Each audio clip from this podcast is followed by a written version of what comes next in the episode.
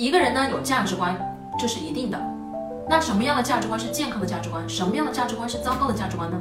这里边呢有几个原则。好的价值观的第一个特征就是灵活的，就是它不会是一个死板的、僵硬的，它是可以随着学习、随着人生的体验不断的丰富、不断的调整、不断的改变的，这是好的价值观。第二个呢，就是它是内化于心，而不是从外界摄入的，就是不是有一个人啊，天天给你洗脑，天天让你喊口号。我们见过很多洗脑的课程上来就喊口号，对吧？要成功先发疯，对吧？这种呢就是外界摄入的东西，它并不是你内在的东西。然后第三个呢，就是它是符合实际的，你的信念、你的价值观。就说有一个人呢，他说我有家，我就要有责任感。什么叫责任感？我要给我的老婆孩子买别墅啊！你一个月才挣一万块钱，你要给你的老婆孩子非得买一个大别墅，然后为此感到痛苦。原因是你觉得如果没有买别墅，你就没有责任感，你不是一个有责任感的男人。这个价值观呢，很明显是不对的，因为它完全不符合实际。第四个非常重要的特征呢，就是好的价值观呢，健康的价值观是能够提高生活质量的。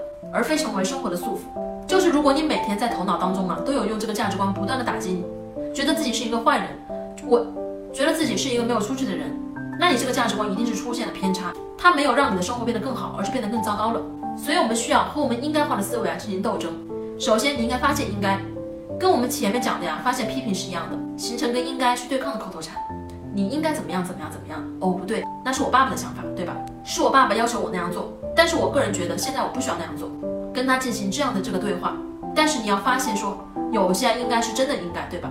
比如说，你应该更多的陪伴孩子，你应该更多的照顾家人的情绪，你应该给家里面制造更好的氛围。